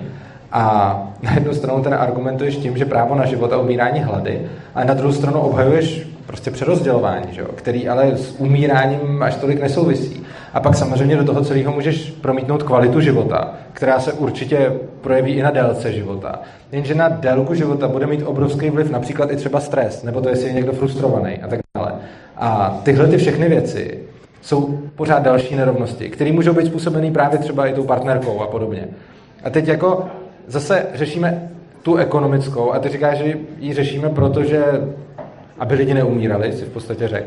Jenže my ji neřešíme proto, aby lidi neumírali. My ji řešíme proto, že to je jediná nerovnost, ve které si společnost tak nějak zvykla, že není úplně trapný a debilní to říct. Jo? Jakože každému je trapný a debilní říct, soused má moc hezkou ženu, já chci taky. Protože to je jako blbý, ale je jako v pohodě říct, soused má moc hezký auto, já chci taky. A on ale mezi tím principiálně není moc velký rozdíl a já si dokonce myslím, že statky nepeněžní na jako šťastný život člověka mají kolikrát daleko větší vliv než statky peněžní. A jediný důvod, proč pořád socialisti dokola řeší ty prachy, je ten, že to je jediný, co můžou vyčíslit, ale hlavně, co je jediný, na co můžou těm lidem šáhnout, aniž se zvedne moc velká vlna odporu, protože už se na to ty lidi zvykli. Ale principiálně já jako nevidím důvod, proč, když můžu někomu ukrást auto a někomu můžu prostě vzít peníze, aby někdo jiný se měl líp. Proč já bych toho člověka nemohl třeba, já nevím, zmrzačit, když je moc hezký, aby nedělal moc velkou konkurenci těm ošklivým? Já si chci reagovat jenom krátce. Já neříkám, že to je jenom o to, aby všichni měli stejné, stejné množství peněz. Jako, tady jsou další otázky, tady právo na vzdělání, právo na zdraví. Samozřejmě, že se to nějakým způsobem projevuje do těch, do těch peněžních částech, protože když ti lidi jsou chudí, tak, tak nemají ani na to vzdělání, ani na to zdraví. A, ale ten, ten socialismus který ty teda popisuješ nebo mi nějak jako předkládáš, stále se teda fakt za socialisty nepovažuji, ale já chápu, že z tvého pohledu jsou socialisti všichni, všichni, všichni, na, uh, všichni, co vlastně uznávají staré přerozdělování, protože to je přece socialistické. Ale, ale ten stát se nesnaží a v mém podání neříká, že prostě všichni mají mít stejné peníze a tím se to všechno vyřeší. Tam jde o to, aby všichni měli mít možnost vést nějakým způsobem pro ně naplňující, spokojený a šťastný život. A samozřejmě, že část toho je nějaký hmotný základ, část toho je nějaký nehmotný základ, ale ještě jednou to musím zopakovat. Prostě tady není nějaké právo na to mít manželku, kterou si vybereš a hlavně se to teda zase týká nějaké jiné, jiné lidské bytosti, která by se k tomu teda taky jako mohla trošku vyjádřit, jo?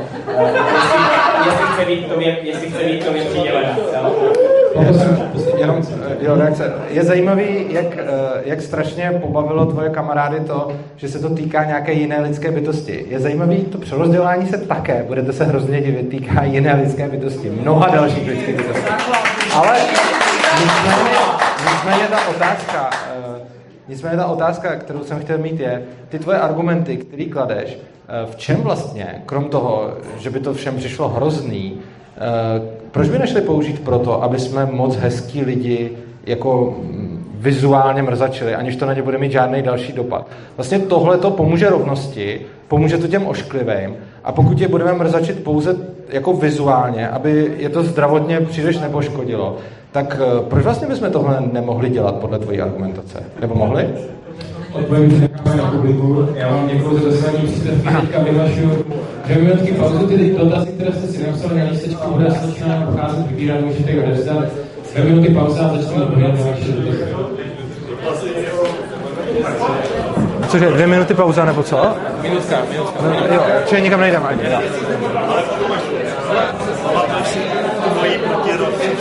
Argumentaci. Proti jakou? Proti Protirozickou. Jsem to měl proti přednášce, jak se na ní díval.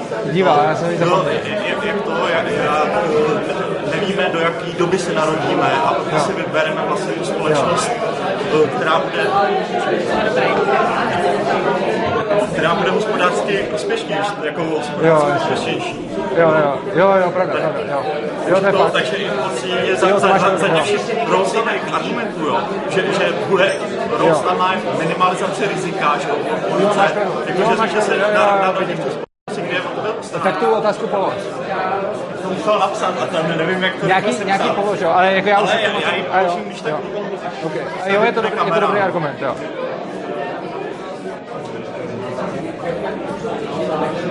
Ale je to, je to samozřejmě dobrý argument, já jsem na to nespomněl.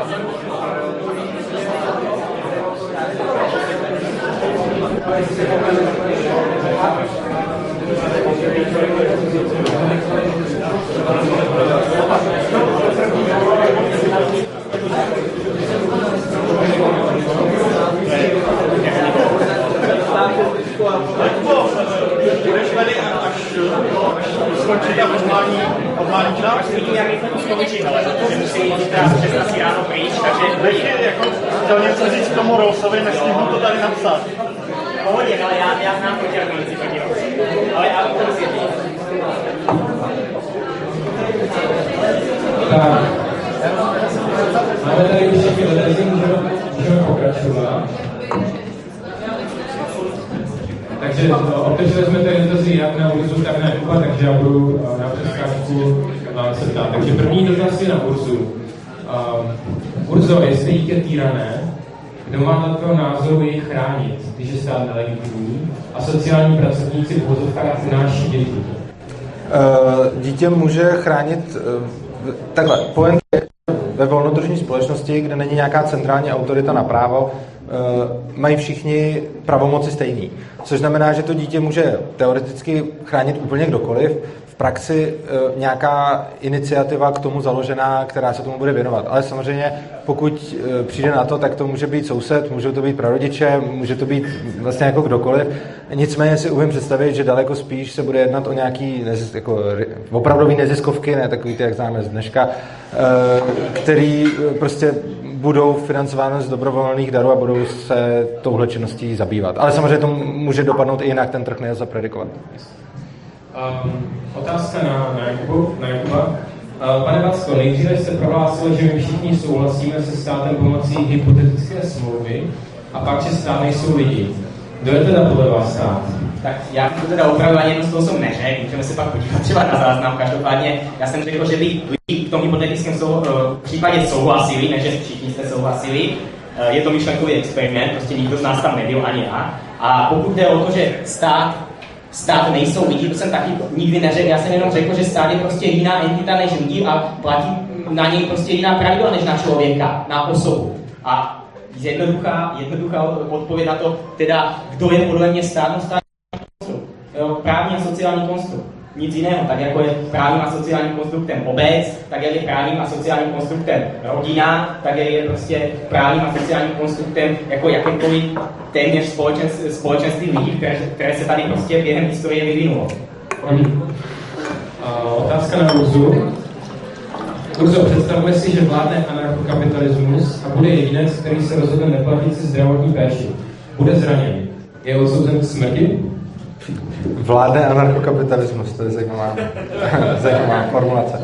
Eh, samozřejmě nemusí být takový jedinec odsouzen k smrti. Eh, to, že se neplatil zdravotní pojištění, ještě neznamená, že si nemůže zaplatit eh, například po té, co prodá svůj majetek nebo něco takového, tu, to ošetření přímo.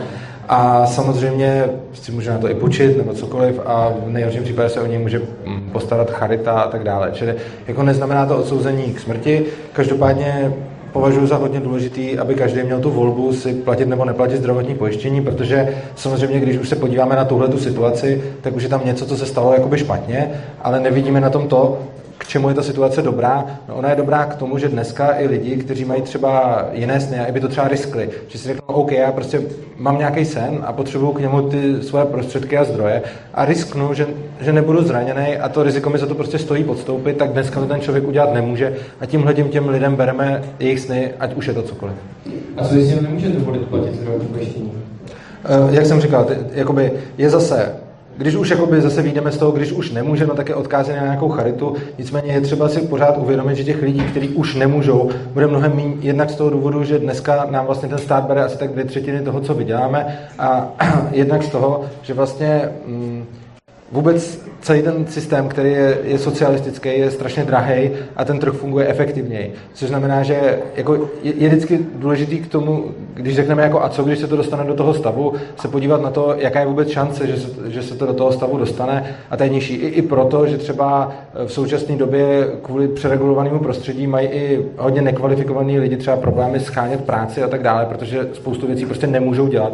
A vzhledem k tomu, že stát jim hází tyhle ty klacky pod nohy, tak by je na volném trhu neměli a potom teda se do této situace dostanou spíš obtížněji.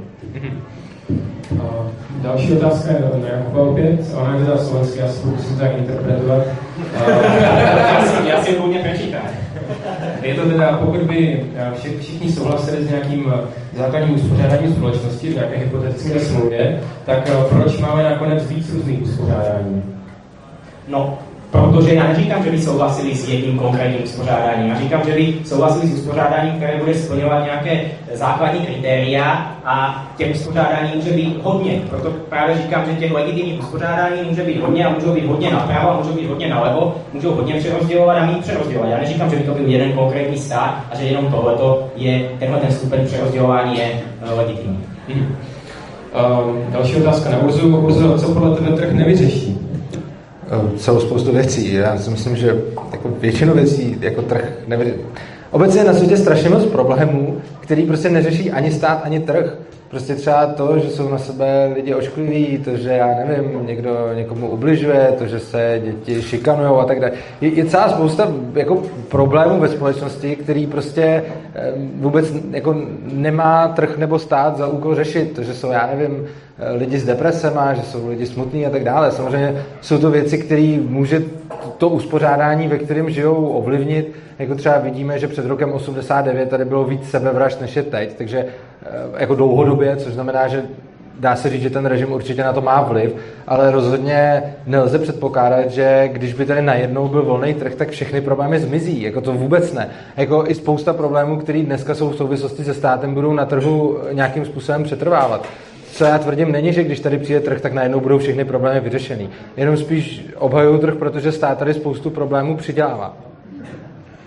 Uh, Jakube, ty, ty vlastně říkáš, že za tím závojem uh, ignorance, nevědomosti, Ignorace je tam vždycky, ano, ano, ano, to zní, Říkáš, že tím zájem se lidé rozhodli kompenzovat nespravedlnosti, ale vlastně nějak nedefinuješ nespravedlnosti. Uh, takže Není, není spravedlivé, aby si každý člověk ponechal, co si produktivní prací a směnou vydělal? No a to je právě to, co říkám. No, není to spravedlivé, protože to, co si on vydělá produktivní směnou a svou prací, tak nezávisí jenom na něm a na jeho svobodném, svobodném jednání. Pokud by to samozřejmě bylo tak, že eh, tady ti lidi se najednou objevují, všichni, všichni jsou stejně schopní, všichni se svobodně rozhodují, čemu se budou věnovat, a na základě toho si začali vydělávat, tak samozřejmě pak není vůbec zapotřebí jakékoliv přerozdělování. Ale ty lidi takový nejsou, protože ty lidi prostě za A e, nejsou stejní, e, nemají stejné schopnosti a zároveň, zároveň prostě jsou nějaké předefinované majetky, které ty lidi, které ty lidi, e, kteří ty lidi mají a které se vůbec nezasloužili. Takže samozřejmě, pokud by to bylo ideální a bylo by to tak, že tady existuje jenom krásné nabývání prostě svobodnou směnou těch, těch majetků a to, jak ty lidi budou nabývat ty majetky, záleží jenom na jejich práci, dokonce ani ta jejich usilovnost není dána, není dána geneticky, což jsou průzkumy, že ještě i to, jak usilovní jste, tak, uh, tak ani, to, ani to není, že když si řeknete, já jsem usilovný, já hodně makám, tak, tak to jako za to si můžu jenom sám, tak ani to není úplně pravda, jo? takže uh, jak říkám, ta realita je trošku jiná než ta, než ta teorie, která říká, že ty lidi si to prostě sami dobrovolně, svobodně zajistili. Tak to prostě není realita. Uh, Urzo, jeden, jeden uh, někdo z publika se ptá, že ty říkáš, že jakou svými argumenty nemůže ospravedlnit násilí ve formě přerozdělování, ale co když já to za násilí nepovažuju? O co se opírá předpoklad, že je to násilí?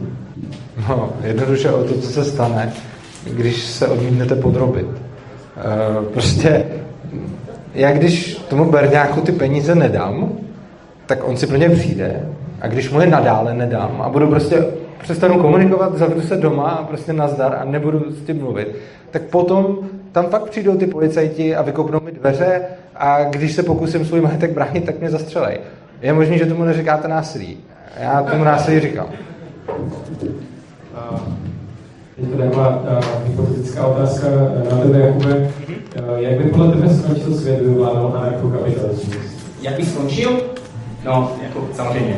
To se nabízí otázka, že odpovědět Mad Max a budeme tady jezdit po poušti, ale, uh, ale samozřejmě, že nemám, nemám křišťálovou kouli, takže nedokážu předpovědět, jaké by to bylo, nicméně myslím si, že ten svět by byl. Pokud by vládal anarchokapitalismus, uh, za dnešní situace by byl asi o hodně chudší, smutnější a e, násilnější. Když se dostaneme samozřejmě do nějaké jiné situace, kdy bude jiná situace třeba ze zbrojí a podobně, tak to možná bude jako Star Treku a všichni budeme úplně super, jo? A lítat na jiné planety. Ale dokud jsme teda na této jedné zemi s tím rozdělením zdrojů, jaké tady je, a, a s tím systémem, tak si myslím, že, že by tady kapitalismus prostě dopadl hůř. Ale přiznám se, že to je z části víra, z části prostě názor na základě nějakých poznatků toho, jak funguje prostě evoluční biologie, jak funguje evoluční psychologie, jak, jak ten trh funguje, jak ten trh nefunguje v realitě oproti tomu, jak je modelován. To bude asi tak. Dobře. Um, Urzo, kdo nebo co je podle tebe garantem vlastnictví a kdo je garantem spravedlnosti? Um, já se obávám, že úplně nechápu tu otázku, jestli je to míněno jako teď, nebo Na volném asi, trhu nebo- jako ideální situaci. No tak eh, garantem vlastnictví jsou sami ty vlastníci, typicky případně někdo, na koho delegují, aby eh, to jejich vlastnictví chránil.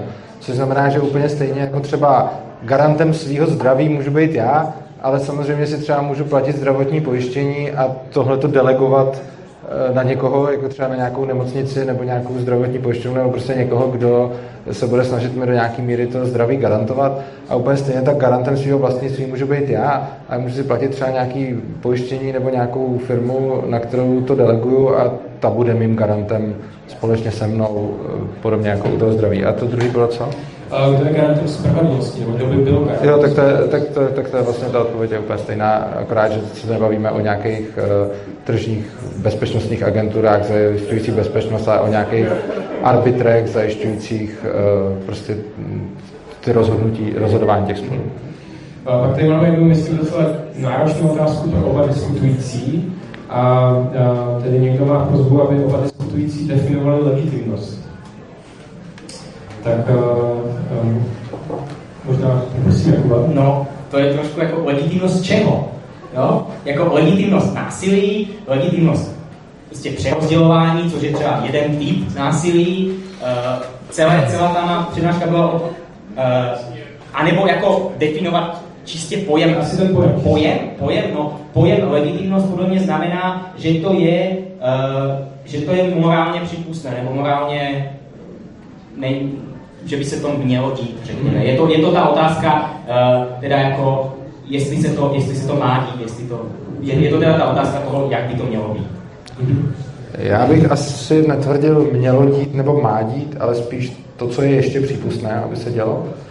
A osobně opírám legitimitu o vlastnická práva, včetně sebevlastnictví, což znamená, že eh, legitimní je to, co...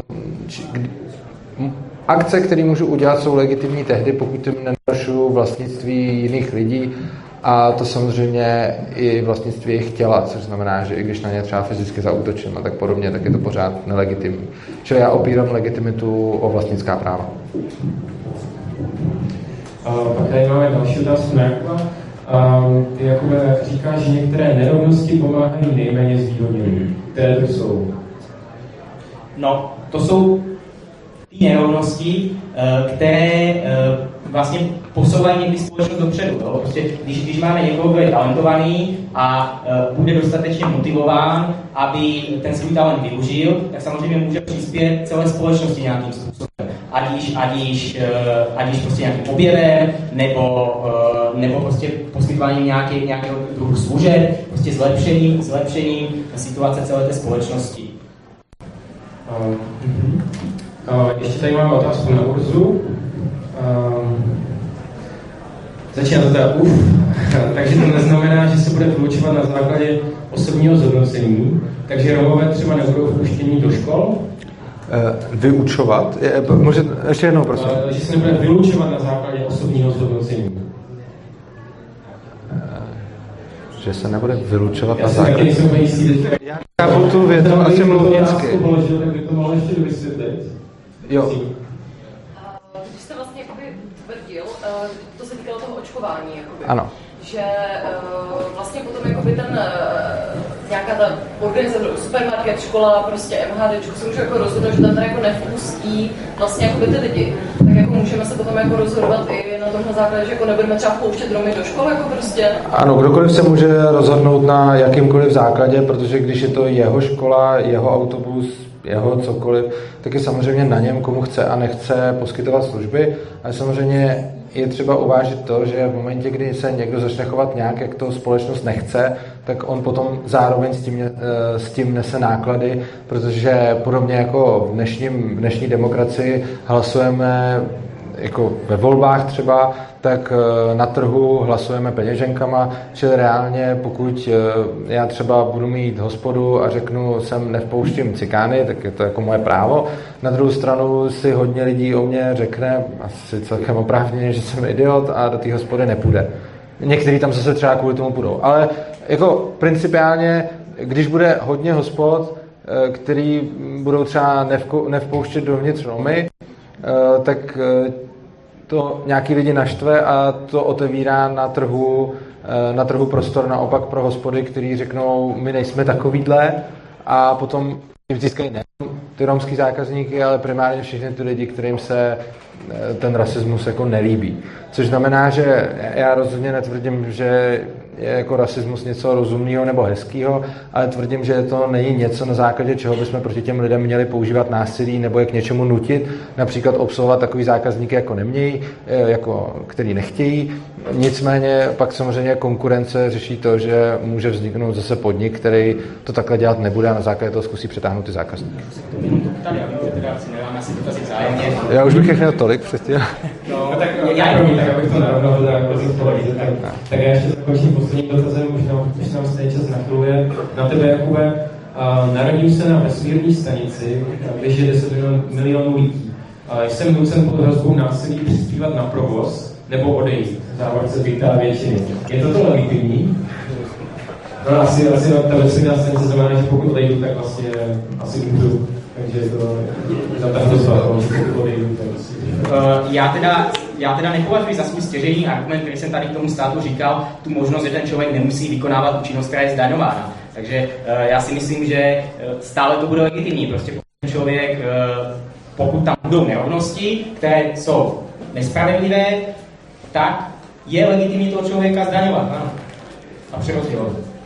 I když nemá jinou možnost, než prostě zůstat na té vesmírné stanici, když teda je to zase takový absurdní myšlenkový experiment spíš než realita, ale když třeba se dostaneme všichni na jedné vesmírné stanici. Dobře, děkuji, to byla odpověď na úplně poslední otázku.